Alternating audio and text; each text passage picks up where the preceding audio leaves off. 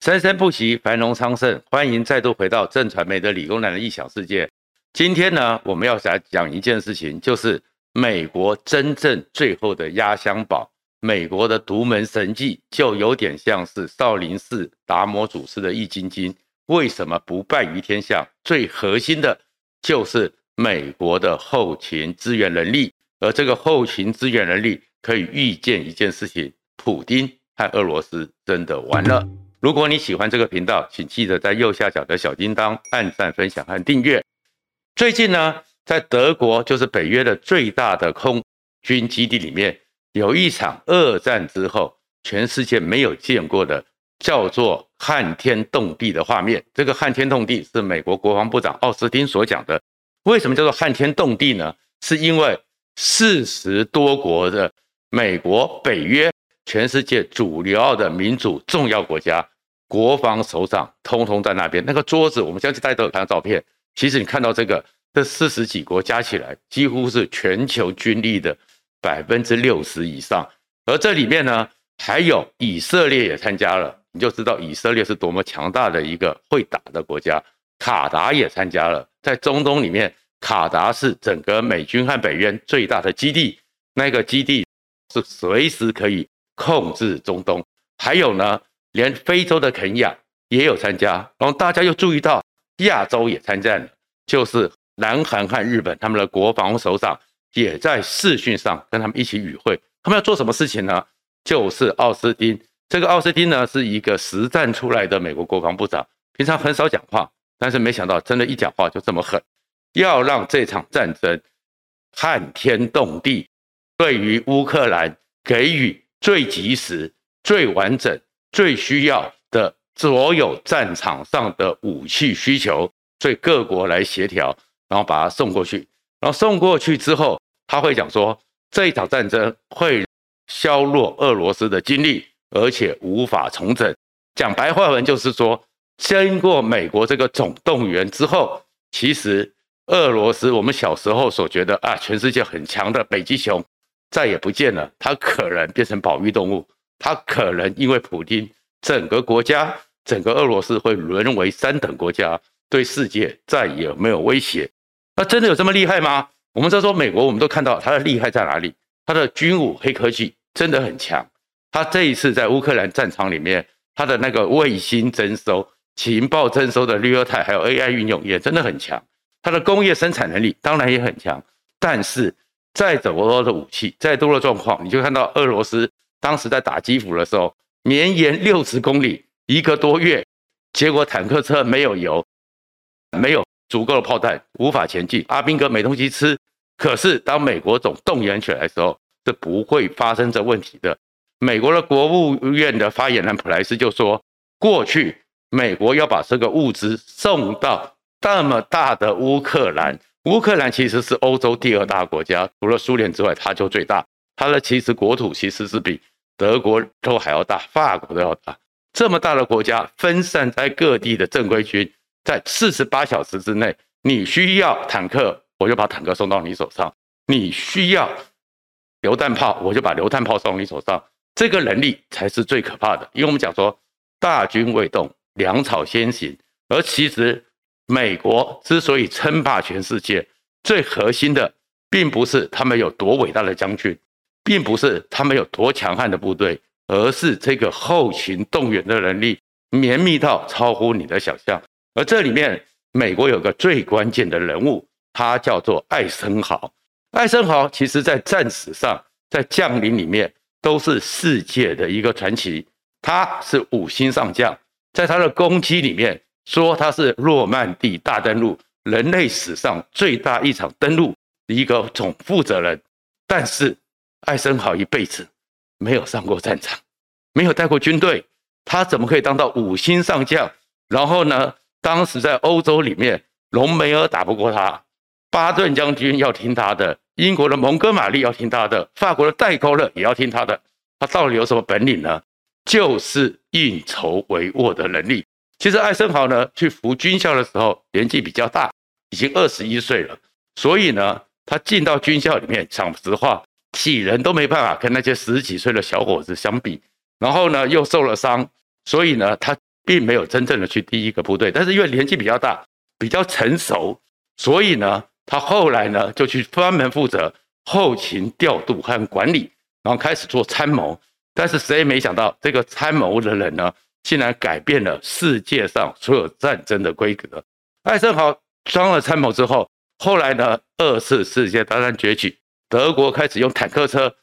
让全世界看到闪电战术，全世界进入了所谓的坦克时代。然后这个时候，美国也想说，那坦克车怎么组装？坦克车怎么去训练？坦克车攻击的时候有什么战术？所以就叫艾森豪呢，负责坦克车一个运作的筹组，就从这个幕僚开始。后来在二战的期间，他本来在亚洲，在亚洲的时候，他还是麦克阿瑟手下的一个后勤支援官，专门去调度怎么样在太平洋战争里面让李米兹将军、让麦克阿瑟有源源不绝的武器弹药，然后维修，这就是艾森豪。后来呢，是马歇尔，当时美国的参谋主席，他会觉得说，在欧洲战场要开始反攻希特勒了，可是很麻烦，蒙哥马利和巴顿。谁也不服谁，还有一个布莱德雷，还有一个戴高乐，各国的联军。他想一想说啊，这个艾森豪呢比较温和，比较统的协调，就让艾森豪去统筹。但是艾森豪真的发挥他的能力，这是美军真正能力。诺曼底登陆之所以让人家觉得不可思议是，那一天一大早，同时出现了七千艘的战舰，就在英吉利海峡，大家该怎么走？该怎么前进？部署的好好的，天上一万两千架的飞机，然后十二万人，终于在那一夜最长的一夜夺下了诺曼底。可是夺下诺曼底，有了滩头堡之后，你那个是不保证的，因为在对岸二十公里处就有希特勒他的重炮，然后希特勒至少有两个精锐的坦克重装师，随时可以过来。而那十二万打上去之后，有了像是。最前线的部队百分之八十都阵亡在滩头了，你要怎么去运补呢？所以艾森豪当时就做出了一个奇迹，在短短六天之内，你一定要巩固这个滩头，让这个滩头有足够的武器、足够的兵力、足够的动员能力向前冲，能够把整个滩头给巩固下来。所以他在六天之内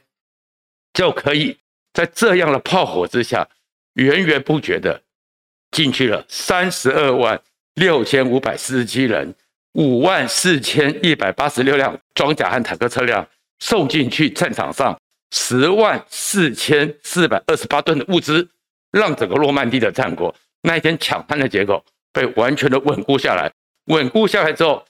巴顿的第三集团军、蒙哥马利还有全部要往前冲。那当时的时候，整个战线补给线拉出来有六百万公里。可是这些向前攻的军事绝对没有像乌克兰里面的俄罗斯军队一样，走到哪边之后没东西吃了，他们打下这个城，这个城的下一个小时，吉普车就到了，C-47 的运输机就到了，该有的弹药、该有的物资、该有的食物全部都送到了。所以这个统筹的能力，后来他才说，这就是艾森豪最厉害的地方，他能够完全精准的知道作战计划，他能够完全的精准知道。这么几百支的部队向外扩张的时候，什么时候会打下来？打下来之后，他的弹药还剩下多少？他还需要补充多少去打下一个目标？而且预先都用他的一个管理统筹的能力，就是物流之王，全部的送到，所以整个盟军才可以不断的前进。因此，艾森豪虽然没上过战场，可是他让美国得到了一个物流就是王道。我们现在也很喜欢讲物流就是王道。里面的祖师爷就是艾森豪，这就是美国真正的实力，他的一个后勤资源的能力超乎你的想象。讲到苏联碰到美国的这运补能力和这调度能力完全吃瘪的，就是一九四八年那个柏林危机。一九四八年六月二十四号，我们知道说二战的时候，整个同盟国是从西边往德国打，而苏联是从东边打过来。所以最后，苏联先在五月九号进入了那个柏林，后面呢就东西德就分开了。而柏林呢，基本上是在东边，但是柏林就被分成东柏林和西柏林。在九零年代以前，就中间有个围墙，所以那个叫做铁幕。那柏林围墙倒塌了，当然就是世界上最重要的大事。在一九四八年六月二十四号的时候，苏联史达林就觉得说，他要吃掉整个德国，他要控制整个德国，所以突然之间动用了一百五十万的大军，在整个西柏林外围所有的水路、所有的公路、所有的铁路，通通把你断掉。而且最重要的是，因为柏林是都市，所以外面的发电厂的电路，通通把你给断掉，没煤没电。而这个时候，西柏林有两百万的德国人，还有两万的同盟国的军队，全部被困住了。而当时的时候，全世界一看都傻了，因为他们大概没几天的存粮，也没有粮食，那怎么办呢？而当时美国就立刻的很快的计算，一个人一天需要一千九百大卡。这个基本生存维护下去的能量需要多少电？需要怎么样？整个两百零二万的人被一百五十万大军所困住，他们一天需要五千零一十八吨的物资和人员。好，那现在怎么办呢？你怎么样去抢救他们？因为苏联没有攻，苏联就是围。那希望呢，整个西柏林呢，就像马利坡一样自动投降。可是当时的苏联呢，还故作大方。他所有的全封之后，他就说只准你空中给你一条航道，你们可以送点飞机做一些人道救援，就像现在的人道路线一样。那全部傻了。当时美国在整个欧洲只有九十六架西四拐，就是二战的时候最主要的运输机。西四拐呢是从那个 DC 三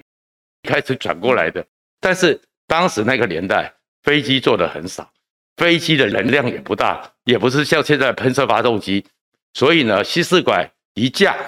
只能载三点五吨的物资，然后呢，从那个整个英国、法国飞过去送物资、再救援，飞得又慢，所以他们算一算，这样的一个情况之下，一天透过这个九十辆西四拐去送物资，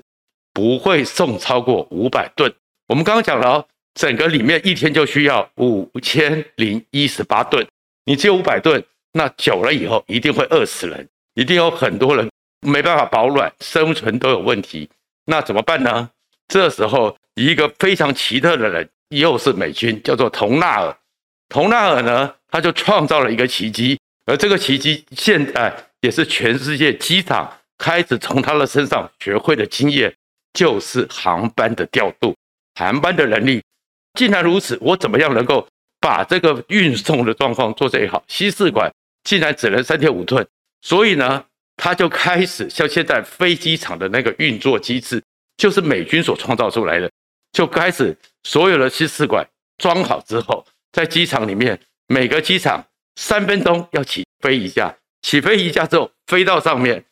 再过来三分钟第二架，然后两架呢往上拉，各相距三百公尺。因为这样子才会让飞机安全，然后不断的拉上去之后，一次五架由上到下排起来，然后一次就是这样子变成五层的飞机，所以它送过去的量一下就把你给拉高了，然后再从美国调更多的可以载十吨的 C 五四过去，